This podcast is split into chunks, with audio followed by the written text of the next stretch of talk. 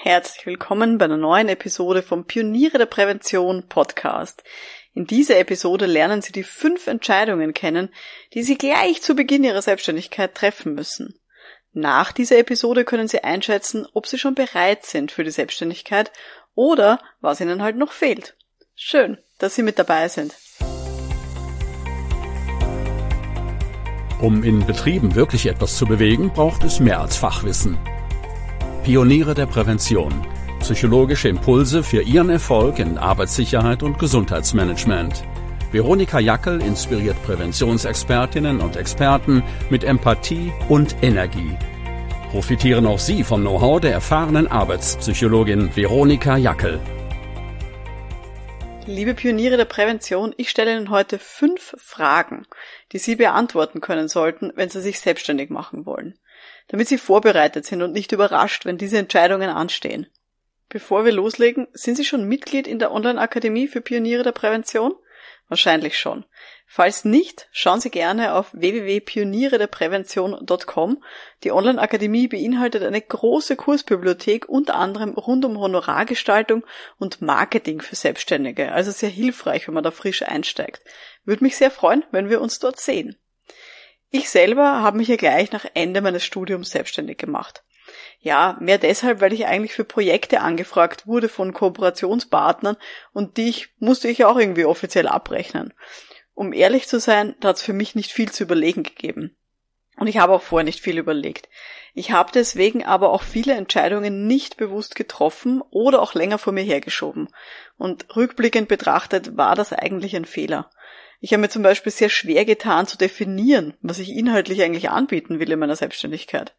Auch so dieses Thema Kundenakquise habe ich ewig vor mir hergeschoben. So ein bisschen nach dem Motto, ja, das nächste Projekt, das ist eh schon fix und da brauche ich mir keine Gedanken machen, wird schon wieder was kommen. Wenn ich das aber bewusst gemacht hätte, wenn ich diese Entscheidungen auch bewusst getroffen hätte, dann ja, wäre es wirklich wichtig, es wäre leichter gewesen. Es wäre wirklich wichtig gewesen, finde ich. Ich wäre dann auch schneller in meiner Rolle als Unternehmerin angekommen. Weil das braucht es nämlich tatsächlich ja für den Erfolg in der Selbstständigkeit, dass man sich solche Dinge eben auch bewusst macht und solche Entscheidungen dann auch bewusst trifft. So, ja, hat sich's halt über ein paar Jahre hingezogen und das hat mir auch immer wieder ziemliche Nerven gekostet. Zum Beispiel, wenn dann, oh Wunder, doch mal Projektanfragen ausgeblieben sind ähm, dann wusste ich auch nicht sofort, was ich jetzt tun soll. Oder wenn ich dann draufgekommen bin, dass ich zu Hause nur sehr schlecht konzentriert arbeiten kann. Und solche Entscheidungen, das will ich Ihnen ersparen, dass Sie das zu spät dann treffen.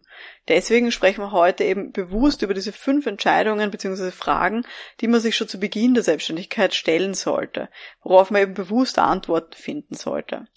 Keine Sorge, diese Antworten dürfen sich natürlich über die Jahre verändern.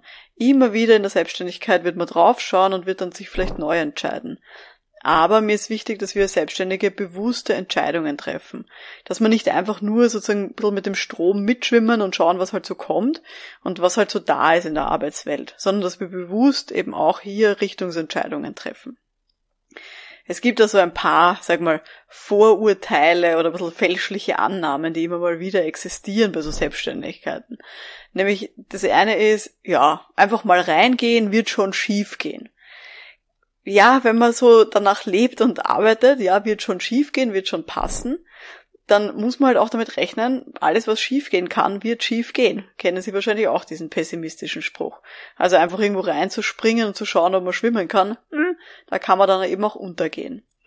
Es gibt auch so ein bisschen die Einstellung, ja, ich kann doch alle Entscheidungen noch verändern und dann sozusagen kann ich doch alles in fünf Jahren oder in drei Monaten wieder anders machen, wenn es mir nicht passt. Grundsätzlich ja. Deswegen glaube ich auch, dass man natürlich im Laufe seiner Selbstständigkeit auch immer wieder neue Entscheidungen treffen kann. Aber bei manchen Entscheidungen, bei manchen grundlegenden Dinge, da wird es doch Monate oder vielleicht sogar Jahre dauern, bis man eben eine Grundsatzentscheidung dann wieder revidiert hat. Und von dem ist wichtig, das mal bewusst zu machen und da wirklich auch seine eigenen Gründe zu kennen. Also das so viel vorneweg. Gut, kommen wir jetzt zu den fünf Entscheidungen, die man treffen sollte, bevor man in die Selbstständigkeit startet oder gleich zu Beginn, die man eben auch treffen sollte. Entscheidung Nummer eins, Machen Sie sich alleine selbstständig oder gemeinsam mit anderen? Sehr häufig starten viele Leute eben auch mit Kooperationspartnerinnen und Partnern in die Selbstständigkeit. Warum? Meistens ist es so, eine Person hat die Kontakte bzw. die Aufträge und die andere Person hat Zeit, sie abzuarbeiten. Das sollte aber nicht der einzige Grund sein für eine Kooperation. Weil eben gerade, wenn man zusammenarbeitet und auch vor allem, wenn man sich selber gemeinsam selbstständig macht, wenn man vielleicht sogar eine Firma miteinander gründet, dann ist die Abstimmung untereinander extrem wichtig. Das heißt, stellen Sie sich auch die Frage, wie gut kennen Sie sich wirklich? Wie gut können Sie auch über finanzielle Dinge reden? Ich habe in der Episode Nummer 57 von diesem Podcast habe ich gesprochen über die drei großen Gefahren bei Kooperationen. Das finanzielle Risiko, die schwierige inhaltliche Abstimmung und auch persönliche Probleme, die daraus entstehen können. Also wenn Sie das interessiert, hören Sie nochmal rein in die Episode Nummer 57, wenn Sie sich gerade überlegen, ob Sie gemeinsam mit anderen sich selbstständig machen sollten. Da sollten Sie sich nämlich wirklich genau überlegen. Weil je enger man sich gegenseitig aneinander bindet, also zum Beispiel tatsächlich durch die Gründung von einer GmbH oder sei es nur durch eine gemeinsame Website, die man aufsetzt, je, das, je mehr man da macht, je enger man das miteinander tut, desto schwieriger wird es, das wieder, mit, wieder zu trennen. Das heißt, es wird dann sehr, sehr lange dauern, bis man das wieder auseinandergeglaubt hat und sich hier grundsätzlich neu aufgestellt hat.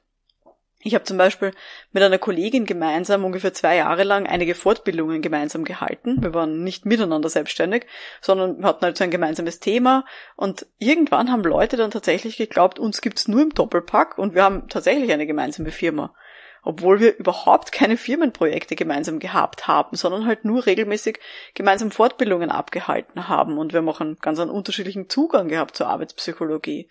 Und das war aber eine Außenwirkung, das hat sehr lang gedauert, bis das eben wieder dann revidiert wurde, bis dann auch für die Außenstehenden klar war, okay, wir sind zwei unterschiedliche Selbstständige und uns gibt's nicht nur im Doppelpack. Also, wenn Sie das interessiert, dieses Thema, hören Sie auf jeden Fall nochmal rein in die Episode Nummer 57, weil das ist eine der wichtigen Entscheidungen. Machen Sie das alleine oder gemeinsam mit anderen. Dann Entscheidung Nummer zwei. Wollen Sie angestellte Mitarbeiterinnen haben oder nicht? Ich weiß, diese Frage erscheint vor allem seltsam gleich am Anfang, weil die meisten wollen immer alleine überleben und für sich selber genug Projekte an Land ziehen. Aber ich kenne auch Leute, die haben das klare Ziel. Sie wollen eine große Firma aufbauen mit fixen Angestellten. Und dann gibt's wieder Leute, die fangen mal alleine an und sind dann aber alleine so erfolgreich, dass sie viel mehr Anfragen oder Aufträge haben, als sie halt alleine abarbeiten können. Und sich dann dafür entscheiden, Mitarbeiterinnen und Mitarbeiter an Bord zu holen. So ist es mir auch gegangen, bevor ich meine ersten MitarbeiterInnen angestellt habe. Ähm, das heißt, dass ich einfach so viele Aufträge dann hatte alleine, dass mir dachte, puh, das kann ich alles nicht alleine abarbeiten. Und habe dann eben Leute angestellt. Mittlerweile habe ich mich wieder reduziert, einfach weil es für mich sehr viele Nachteile dann auch hat, wenn man fixe Mitarbeiterinnen hat. Also das sollten Sie immer mitbedenken. Einerseits, es braucht unglaublich viel Einarbeitungszeit, bis die Leute das so gut beherrschen, was sie von ihnen haben wollen, wie sie es gerne hätten. Nummer zwei, es ist eine richtig hohe Verantwortung, wenn Sie fixe Mitarbeiterinnen haben. Das ist dann auch ein anderer Job. Also man ist dann nicht nur selbstständig und macht halt seine operativen Projekte, sondern das ist tatsächlich eine Führungsaufgabe, die man da für sich selber dann auch schafft. Natürlich, die laufenden Kosten muss man immer mitbedenken. MitarbeiterInnen kosten, auch im Sommer, wenn die auf Urlaub sind. Die kosten ihnen auch Geld bei Krankenständen oder wenn halt mal weniger Aufträge da sind. Und wenn die Leute bei ihnen fix angestellt sind, man legt halt auch die Hand für die anderen ins Feuer, dass die genauso gute Arbeit leisten bei den Kunden, wie sie das halt können. Manche Leute gehen auch so ein bisschen den Weg und sagen, ah, fixe Angestellte, das ist ein bisschen ein zu großer erster Schritt. Die fangen dann an mit Freelancern oder PraktikantInnen. Dann muss man aber mit bedenken, für solche Personen ist in der Regel noch mehr Einschulung notwendig, weil diese Leute vielleicht auch gerade erst in der Ausbildung sind. Das heißt, ich muss mir sehr genau überlegen, wofür kann ich die wirklich einsetzen. Man muss natürlich immer den Datenschutz mitbedenken, also da sollten Sie auf jeden Fall das rechtlich alles abgeklärt haben, wie das ausschaut, eben auch mit Verschwiegenheitsvereinbarungen. Und gerade wenn Sie zum Beispiel mit Freelancern arbeiten oder Leute, die halt nur so auf Werkvertragsbasis mit Ihnen gemeinsam arbeiten, wie hoch ist denn das gegenseitige Commitment zueinander? Also dieses, wie fix sind die dann für sie verfügbar? Wie viel Zeit haben die neben ihren anderen Jobs oder neben ihrer Ausbildung? Wie flexibel sind dann diese Leute, wenn sie, wenn sie kurzfristig irgendwie eine Aufgabe für sie haben? Also, das ist ganz wichtig, sich das vorher zu überlegen, welche Form von Personen hier für sie passend sein könnten. Oder wenn Sie sagen, nein, das ist alles nichts für mich, dann ist auch ganz klar, dann machen Sie das erstmal alleine. Sollten Sie aber jemanden einstellen, dann finde ich, ist diese Onboarding-Phase, also diese ersten paar Wochen und Monate, unglaublich wichtig. Also neue MitarbeiterInnen gut in die Firma reinzuholen, denen alles gut zu erklären und die auch, ja, psychologisch aufzufangen, dass sie da jetzt für sie arbeiten, finde ich super wichtig. Für alle, die bei mir schon Mitglieder sind in der Online-Akademie, schaut euch gerne an. Es gibt die Webinaraufzeichnung mit dem Titel Onboarding neuer MitarbeiterInnen. Da gibt es einen eigenen Kurs in der Akademie, den gerne anschauen, wenn das eben ein Thema sein sollte, Leute anzustellen. Also das ist die Entscheidung Nummer zwei, Mitarbeiterinnen oder halt nicht. Entscheidung Nummer drei, die man auch gleich zu Beginn hat in der Selbstständigkeit, ist, arbeite ich im Büro oder arbeite ich im Homeoffice? Also auch das ist eine große Unterscheidung. Will ich hier mich noch extern ja, nach Räumlichkeiten umschauen? Wenn Sie sich für die Variante Büro entscheiden, auch dann gibt es verschiedene Möglichkeiten, nämlich ein ganz ein eigenes Büro anmieten, Teil zu sein in einer fixen Bürogemeinschaft, wo man dann eben einen Raum hat oder eine kleine Anzahl von Räumlichkeiten, die einem gehören, oder geht man in einen modernen Coworking Space, wo man eben für eine befristete Zeit in der Regel einen Schreibtisch mietet in einem größeren Raum. Also das sind unterschiedliche Möglichkeiten, wie man denn eben auch gut arbeiten kann. Und es hängt auch so ein bisschen davon ab, ja, wie man selber gut arbeiten kann, welche Räumlichkeiten einem zu Hause zur Verfügung stehen, ja, und was man halt auch gerne tut. Also ich zum Beispiel selber, ich bin gestartet im Homeoffice. Hab dann aber gemerkt, dass ich zu Hause untertags viel zu schnell abgelenkt bin. Und umgekehrt habe ich am Wochenende auch immer die Arbeit gesehen und habe auch immer den Laptop gesehen und die ganzen Unterlagen, die herumgelegen sind. Das heißt, ich habe das ungefähr zwei Jahre ausgehalten, habe aber gemerkt, ich fühle mich da nicht wohl. Ich war dann auf Urlaub und während des Urlaubs habe ich viel für mich nachgedacht und habe dann entschieden, das kann so nicht weitergehen. Ich kann so nicht produktiv arbeiten. Das heißt, ich wollte mit anderen gemeinsam ähm, in einem Büro irgendwie arbeiten, aber nicht in so einem ganz offenen Coworking Space, weil mir doch klar war, okay, ich habe viele sensible Daten, mit denen ich arbeite. Ich führe auch Telefonate, die wirklich sonst niemand hören sollte. Also von dem her war mir klar, okay, ich hätte gerne einen Raum in einer Bürogemeinschaft, wo es aber dann eben auch so eine Gemeinschaftsküche gibt, wo ich andere Leute treffen kann zum Mittag und eben auch gemeinsame sanitäre Anlagen, weil ich brauche nicht mein eigenes Klo. Und das habe ich dann eben auch gemacht. Und das war richtig super. Und das war aber für mich auch so eine bewusste Entscheidung, dass ich für mich da in diesem Urlaub entschieden habe, okay, ich schaue mir jetzt diesen Raum an und schaue, dass ich mir den anmiete und wenn ich mir den nicht leisten kann, wenn ich es nicht schaffe, das bisschen Geld sozusagen mehr zu verdienen, dann habe ich es halt vielleicht auch nicht verdient, dass ich mich selbstständig mache. Das habe ich eine sehr strikte, strenge Regel für mich auch aufgestellt. Ich habe den Vorteil gehabt, ich habe damals recht günstig eben so einen Raum gefunden in einer Bürogemeinschaft. Das war sehr klein, das waren so vielleicht zwölf Quadratmeter, also wirklich so ein Büroraum ähm, und habe ich ungefähr 150 Euro, glaube ich, im Monat dafür gezahlt. Reingegangen ist eben mein Schreibtisch, paar Kasteln, eine kleine Sitzecke mit Sofa und das war's. Aber das war für mich eben wirklich ein wichtiger Schritt in meiner Selbstständigkeit, mir da auch klar zu werden, das brauche ich, um wirklich erfolgreich zu sein in meiner Selbstständigkeit hat sich dann im Laufe der Jahre immer wieder verändert, habe dann einen größeren Raum angemietet, wie eben auch Mitarbeiterinnen dazugekommen sind. Vor zwei Jahren sind wir dann wieder in ein neues Büro übersiedelt mit einer besseren Infrastruktur und ein bisschen weiter weg von zu Hause bei mir, damit ich ein bisschen mehr Abstand habe. Also das ist auch so ein bisschen ein, ein Vorteil, wie ich finde, von einem externen Büro, dass man das sogenannte Detachment hat. Das heißt, diesen Abstand zwischen Arbeiten und Zuhause das ist für mich auch etwas, wo ich merke, das tut mir gut, wenn ich Dinge im Büro lassen kann und nicht meine gesamten Arbeitssachen dann zu Hause herumstehen habe, sondern wenn das wirklich weg ist. Ja, soweit zu mir. Jetzt steht Ihre Entscheidung an. Büro oder Homeoffice? Entscheidung Nummer drei. Kommen wir zur Entscheidung Nummer vier. Inhaltliche Positionierung. Extrem wichtig. Nämlich, was wollen Sie und was können Sie anbieten? Mit wem wollen Sie auch zusammenarbeiten? Wer sind so Ihre Lieblingskundinnen und Kunden? Wenn Sie diesen Podcast schon länger hören, dann wissen Sie, diese Positionierung ist für mich ein ganz ein wichtiges Thema. Also in meinen Augen sollte es Ihnen absolut klar sein, wie Sie sich positionieren wollen am Markt, damit Sie es eben auch klar kommunizieren können nach außen. An der Stelle empfehle ich auch sehr gerne die Podcast-Episode Nummer drei mit dem Titel Deshalb müssen Sie sich positionieren. Also ganz am Anfang dieses Podcasts Episode Nummer drei, deshalb müssen Sie sich positionieren. Ich weiß, das ist oftmals die schwierigste Entscheidung zu Beginn der Selbstständigkeit. Vielleicht geht es Ihnen ja auch so. Sie haben theoretisch ganz viel gelernt in Ihrer Ausbildung, Sie interessieren sich extrem viel für verschiedene Themen und würden am liebsten gern alle Projekte machen, wo Sie Anfragen bekommen. Trotzdem, eine klare Positionierung ist so wichtig auch für eine klare Kommunikation, damit eben auch potenzielle Kundinnen und Kunden wissen, wofür sie stehen und worin sie wirklich gut sind. Vielleicht ist das etwas, wo sie zu Beginn noch ein bisschen unsicher sind oder wo sie vielleicht auch sagen, äh, ich habe mal eine Entscheidung getroffen, aber ich bin mir nicht mal ganz sicher, ob das für mich das Richtige ist. Auch dafür schauen Sie gerne, wenn Sie Mitglied sind, in die Online-Akademie für Pioniere der Prävention. Und zwar gibt's da in der Bibliothek den Kurs, der heißt Meine Positionierung erarbeiten. Und da werden Sie Schritt für Schritt eben durchgeführt, selber so eine Positionierung zu erarbeiten. Also alle, die schon Mitglieder sind, schaut's gerne rein in die Online-Akademie in der Bibliothek mit dem Stichwort suchen Meine Positionierung erarbeiten www.pionierederprävention.com. Also das ist die vierte wichtige Entscheidung, die man ganz zu Beginn treffen sollte, zu Beginn seiner Selbstständigkeit.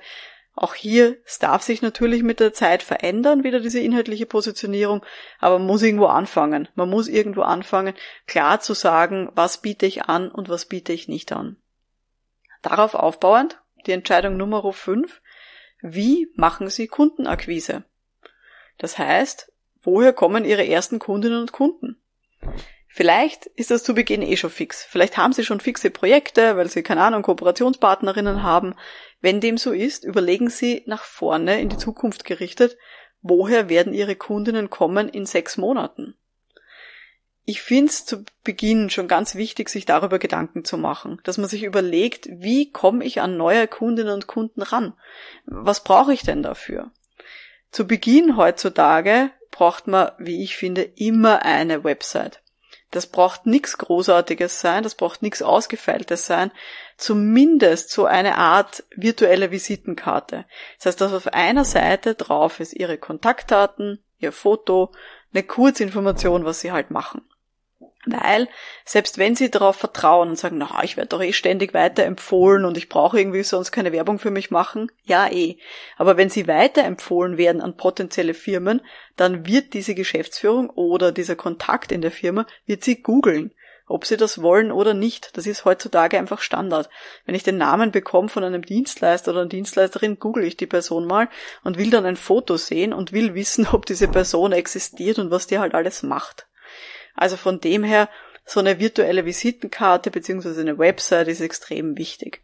Damit verbunden kauft man sich ja dann in der Regel eben auch eine URL, also eine Homepage-Adresse, die man dann eben auch verwenden kann für seine E-Mail-Adresse. Also ich finde es auch sehr unprofessionell, wenn man dann ähm, zu Beginn auf seine Visitenkarte irgendeine, weiß ich nicht, GMX, Gmail-Adresse oder sonst irgendeine eine allgemeine kostenlose E-Mail-Adresse draufdruckt. Schauen Sie, dass Sie das gleich in die Wege leiten. Das kostet auch nicht viel, das ist wirklich sehr, sehr überschaubar und das bringt aber extrem viel. Eine weitere wichtige Basis für Kundenakquise, überlegen Sie mal, wen Sie denn schon kennen in der Branche und informieren Sie diese vorhandenen Kontakte darüber, dass Sie jetzt selbstständig sind. Pflegen Sie auch diese Kontakte. Das heißt, Sie können auch überlegen, wen kennen Sie vielleicht sogar privat. Aber wer könnte Sie denn weiterempfehlen an potenzielle Kundinnen und Kunden? Überlassen Sie das nicht diesem Zufall, diese Kundenakquise, weil da kann echt viel schiefgehen. Ganz ehrlich, wenn Sie mal fest eingebunden sind in große Aufträge und dann überhaupt keine Zeit haben, nach vorne zu blicken, dann kann es leicht sein, dass sie schrittweise untergehen, ohne dass sie es merken. Ich weiß, wovon ich rede. Ich kenne das leider viel zu gut. Deswegen ist es mir so wichtig, dass Sie eben wirklich einen regelmäßigen Fokus legen auf Marketing und auch Vertrieb, dass Sie hier regelmäßig drauf schauen, dass Sie hier sozusagen, ja, von, vor anderen Leuten vor die Linse geraten, die dann auf Sie aufmerksam werden. Hier auch ein kleiner Tipp für die Mitglieder bei mir in der Online-Akademie. Schaut euch den Kurs an mit dem Titel Kundenakquise. So gewinnen Sie neue Aufträge. Den kann man super durcharbeiten. Da erkläre ich die neuen Schritte in der Kundenreise und wie man jeden dieser neuen Schritte bewusst unterstützen kann mit Akquise-Tätigkeiten. Also da gerne reinschauen für alle, die schon Mitglieder sind. www.pionierederprävention.com in die Akademie reingehen und in der Bibliothek den Kurs anschauen zum Thema Kundenakquise. Das ist für mich wirklich die fünfte und auch sehr, sehr wichtige Entscheidung. Wie wollen Sie neue Leute ansprechen? Wie wollen Sie Kundenakquise machen? Gut. Jetzt haben wir diese fünf Entscheidungen durch. Und mir ist ganz klar, wenn Sie keine Entscheidung treffen, dann ist das auch eine Entscheidung. Wenn Sie zum Beispiel jetzt keine Entscheidung treffen für ein Büro, ist das automatisch eine Entscheidung fürs Homeoffice. Und das sollte nicht sein, weil als Selbstständige wollen wir ja Dinge selber planen und wollen Dinge in der Hand haben. Und das können Sie mit diesen fünf Entscheidungen schon mal üben. Das ist ganz wichtig. Und das werden Sie immer wieder brauchen, diese Entscheidungsfreudigkeit in der Selbstständigkeit. Also, ich wiederhole nochmal die fünf Entscheidungen, die hier ganz wichtig sind. Nummer eins, machen Sie sich alleine oder gemeinsam mit anderen selbstständig. Entscheidung Nummer zwei, stellen Sie Mitarbeiterinnen an oder bleiben Sie solo. Entscheidung Nummer drei, gehen Sie in ein externes Büro oder bleiben Sie im Homeoffice. Entscheidung Nummer vier, wie ist Ihre inhaltliche Positionierung? Und Entscheidung Nummer fünf, wie werden Sie Kundenakquise machen? Ja, jetzt ist natürlich ganz spannend. Wo ist für Sie schon Klarheit da und wo fehlt es Ihnen vielleicht auch noch? Denken Sie da mal gemeinsam, ja, vielleicht mit anderen auch darüber nach, tauschen Sie sich aus. Wenn Sie sich da mit Gleichgesinnten weiterentwickeln wollen, dann gerne vorbeischauen unter www.pioniere der Prävention. Wir sind ein großes Netzwerk von vielen Selbstständigen, auch an innerbetrieblichen Fachkräften und da gibt's monatliche Stammtische, wo man sich austauschen kann und eben auch offene Fragen stellen kann. Wir haben ganz viele Leute, die seit Jahrzehnten selbstständig sind und die eben auch gerne weiterhelfen bei solchen Grundsatzentscheidungen. Mein Name ist Veronika Jackel. Vielen Dank fürs Dabeisein und wir hören uns dann in der nächsten Folge. Bis dahin, alles Gute. Ciao.